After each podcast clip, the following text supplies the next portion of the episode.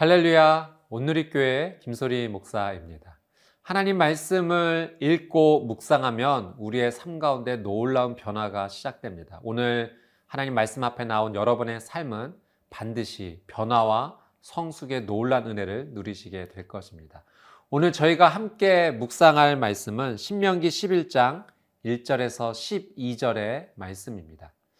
우리가 우리의 삶 가운데 늘 질문하는 중요한 질문 한 가지가 있다면 어떻게 해야 행복한 삶을 살 수 있을까라는 질문입니다. 하나님께서는 우리의 삶이 어떻게 해야 행복한 삶을 살 수 있을지 가르쳐 주십니다. 오늘 말씀이 그 길을 우리에게 제시하고 계시죠. 오늘 이 말씀을 통해서 저는 여러분의 삶 가운데 하나님 주시는 행복과 기쁨이 가득하시게 되기를 바랍니다. 오늘 주실 하나님의 은혜 말씀 앞으로 우리 함께 나가도록 하겠습니다.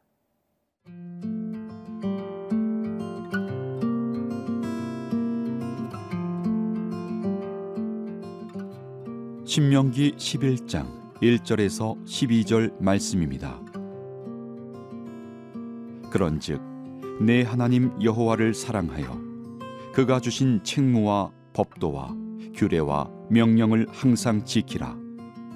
너희의 자녀는 알지도 못하고 보지도 못하였으나 너희가 오늘날 기억할 것은 너희의 하나님 여호와의 교훈과 그의 위엄과 그의 강한 손과 펴신 팔과 애굽에서 그 왕 바로와 그 전국에 행하신 이적과 기사와 또 여호와께서 애굽 군대와 그 말과 그 병거에 행하신 일 곧 그들이 너희를 뒤쫓을 때에 홍해물로 그들을 덮어 멸하사 오늘까지 이른 것과 또 너희가 이곳에 이르기까지 광야에서 너희에게 행하신 일과 루벤 자손 엘리압의 아들 다단과 아비람에게 하신 일 곧 땅이 입을 벌려서 그들과 그들의 가족과 그들의 장막과 그들을 따르는 온 이스라엘의 한가운데에서 모든 것을 삼키게 하신 일이라. 너희가 여호와께서 행하신 이 모든 큰 일을 너희의 눈으로 보았느니라. 그러므로 너희는 내가 오늘 너희에게 명하는 모든 명령을 지키라. 그리하면 너희가 강성할 것이요. 너희가 건너가 차지할 땅에 들어가서 그것을 차지할 것이며 또 여호와께서 너희의 조상들에게 맹세하여 그들과 그들의 후손에게 주리라고 하신 땅 곧 젖과 꿀이 흐르는 땅에서 너희의 날이 장구하리라. 내가 들어가 차지하려 하는 땅은 내가 나온 애굽 땅과 같지 아니하니. 거기에서는 너희가 파종한 후에 발로 물대기를 채소밭의 댐과 같이 하였거니와 너희가 건너가서 차지할 땅은 산과 골짜기가 있어서 하늘에서 내리는 비를 흡수하는 땅이요 내 하나님 여호와께서 돌보아 주시는 땅이라 연초부터 연말까지 내 하나님 여호와의 눈이 항상 그 위에 있느니라 모세는 이스라엘 백성을 가나안 땅에 보내기 전에 요단강 동편 모압 평지에서 아, 이스라엘 백성들에게 간절하게 아주 간절하게 하나님의 말씀을 전하고 있습니다. 모세는 두 가지를 강조하고 있는데요. 첫 번째는 하나님을 정말 사랑하라.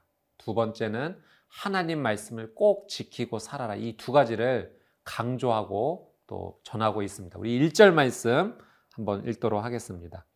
그런즉 내 하나님 여호와를 사랑하여 그가 주신 책무와 법도와 규례와 명령을 항상 지키라. 하나님을 사랑하라. 그리고 그 말씀대로 꼭 지키고 살아라. 모세가 이스라엘 백성들에게 강조하고 강조한 내용입니다. 여러분, 오늘 우리가 하루의 삶을 살아가면서 어, 질문할 수 있어야 됩니다. 이 두 가지 질문. 나는 하나님을 정말 사랑하고 있는가? 나는 하나님 말씀대로 그 말씀에 순종하여 살아가고 있는가? 이 질문을 우리의 삶 가운데 늘 던져야 합니다. 질문에는 힘이 있습니다. 질문을 하면 정답을 찾아가게 하는 힘이 있고요. 질문을 하면 변화하도록 도와주는 힘이 있습니다. 우리가 우리의 삶 가운데 믿음의 질문을 하게 되면 하나님을 사랑하는가? 하나님 말씀 지키고 있는가? 이 믿음의 질문은 내가 하나님의 귀한 뜻대로 살아갈 수 있도록 그 정답에 가까워지도록 도와주죠.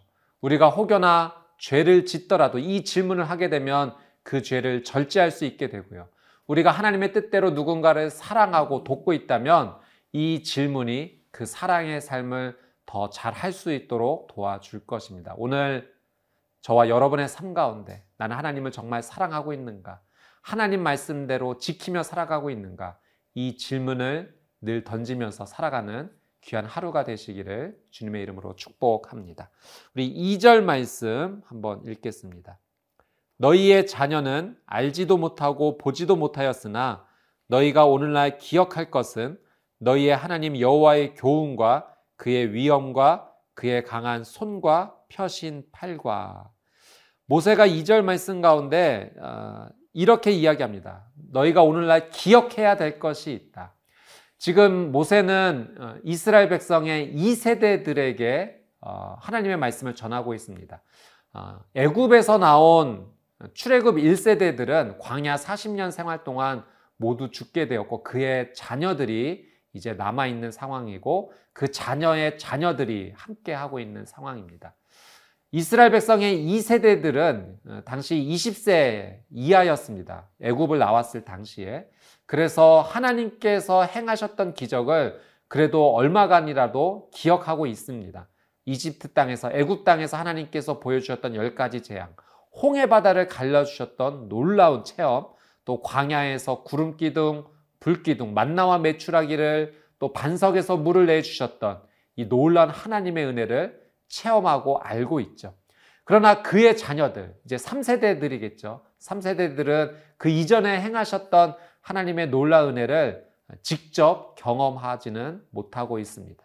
그래서 모세가 기억해야 된다, 기억해야 된다라고 이야기하는 것은 내가 경험했던 하나님의 은혜를 나만 간직할 것이 아니라 다음 세대에게 반드시 전하여서 그 하나님이 어떠한 분이신지를 알게끔 도와주어야 된다라고 하는 아, 그런 내용입니다.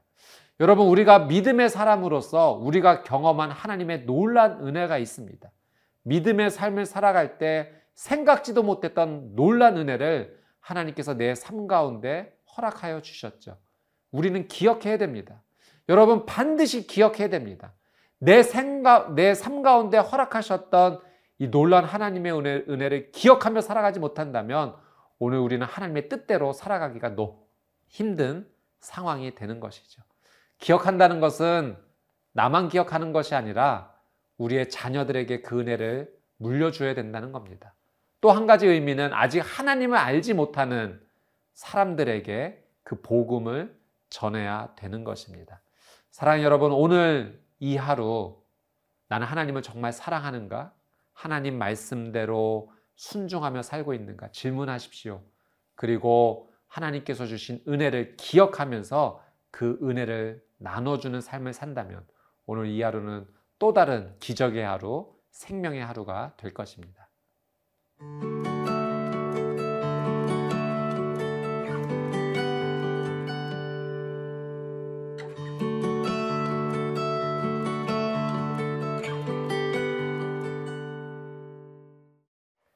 10절, 12절 말씀 함께 보겠습니다.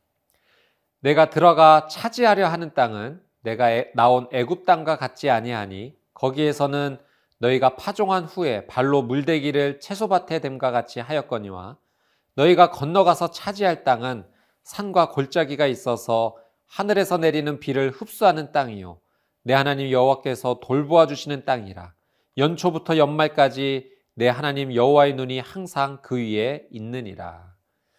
이스라엘 백성이 들어가게 될 가나안 땅을 젖과 꿀이 흐르는 땅이라고 불렀습니다. 젖과 꿀이 흐른다라고 하는 것은 그 땅이 기름이 져서 농사를 짓게 되면 풍성한 열매를 맺게 될 것이다라는 의미가 담겨져 있죠. 이 10절 말씀에 보면 하나님께서 애굽 땅이 이 가나안 땅과 전혀 다르다라는 표현을 하십니다. 애굽 땅은 나일강이 있어서 좋은 땅으로 보입니다. 그런데 이 애굽 땅에서는 농사를 짓게 될 때 수로를 내어서 발로 수차를 돌려서 물을 대야지만 농사를 지을 수 있는 땅입니다. 그러나 가나안 땅은 하나님께서 어, 말씀하시기를 하늘에서 물을 내려주시는 땅이다라고 말씀을 하시죠. 겉으로 보기에는 산과 골짜기가 있어서 그렇게 좋은 땅일까 이런 생각이 들지만 하나님의 놀라운 도우심, 채워주심으로 인해서 풍성한 열매를 맺을 수 있는 땅이다라고 하는 사실입니다. 여러분, 우리의 인생도 이런 관점으로 보아야 됩니다. 우리가 어떤 것을 바라볼 때 우리의 눈에 보기에 좋은 것인가 라고 판단하기보다는 이곳이 하나님 보시기에 좋으신 것일까라는 영적인 판단의 기준을 반드시 가져야 됩니다. 우리의 눈에 보기에는 애굽 땅이 좋아 보이지만 사실은 그 땅은 고난의 땅이요. 우리의 눈에 보기에 가난 땅은 산과 골짜기가 있어서 그렇게 좋아 보이지 않는 땅이지만 하나님의 은혜가 머물러서 하나님의 도우심으로 살아갈 수 있는 땅이기 때문에 그렇습니다. 어, 제 딸이 아주 어린 시절에 한번 이런 경험이 있습니다. 어떤 장난감을 사달라고 어, 저에게 요청을 하면서 아주 대단한 결심을 했죠. 아빠, 이제부터는 밥 잘 먹을 거예요. 엄마 아빠 말씀에도 아주 잘 순종할 거예요. 이 장난감을 얻기 위해서 엄청난 결심을 했습니다. 근데 그 약속이 한 시간도 가지 않더라고요. 제가 그 모습을 보면서 어, 내 안에 있는 적나라한 나의 믿음이 없는 모습을 저는 보게 되었습니다. 저도 하나님께 하나님 이거 해주세요. 이것만 해주신다면, 이것만 이루어 주신다면 이라고 하나님께 이야기를 하면서 그 믿음이 있는 척, 믿음의 껍질을 어, 덮고 살아가는 그런 옳지 못한 그런 모습의 제 삶을 보게 되었습니다. 여러분, 우리의 인생 가운데 이것이 채워져야지만 나는 행복할 것이다 라고 생각하는 것은 아주 큰 오해입니다. 물질이 채워야지만, 지위가 있어야 되지만, 인기와 명예가 있어야지만 나는 행복할 것이다 라고 생각하는 것은 사실은 그것을 숭배하는 마음이 더 가득한 것이죠.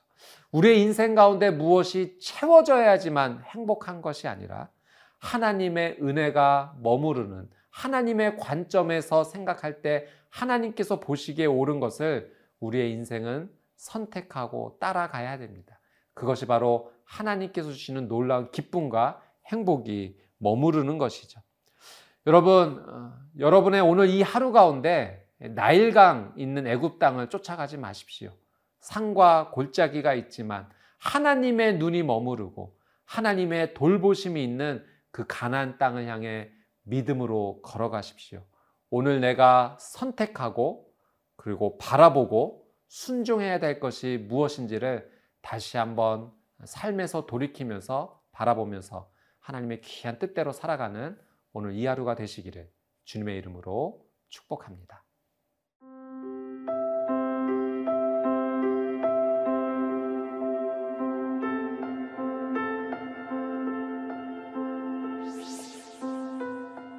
오늘 말씀을 통하여 하나님을 사랑하고 말씀을 기준으로 삼아 순종하라고 가르쳐 주셔서 감사합니다. 세상의 관점이 아닌 하나님의 관점으로 인생을 살아야 한다고 또한 가르쳐 주셔서 감사합니다. 오늘 이 하루 하나님을 정말 사랑했는지 또 순종했는지 질문하며 살겠습니다. 나일강을 따라가는 인생이 아니라 하나님의 시선이 머무는 곳에 내 삶이 머물 수 있도록 하나님을 쫓아가는 인생이 되게 하여 주옵소서. 내 인생에 가장 적합한 때에 비를 내려주시는 주님을 찬양합니다. 예수님의 이름으로 기도드립니다. 아멘.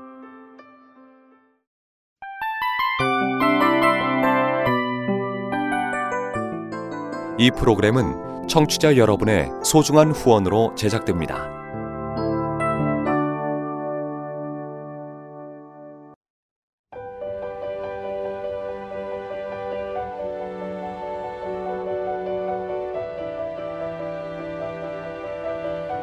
세상에는 수많은 교회들이 있지만 더 깊이 있는 말씀 강해를 찾기 위해 크기로만 교회를 선정하지 않습니다.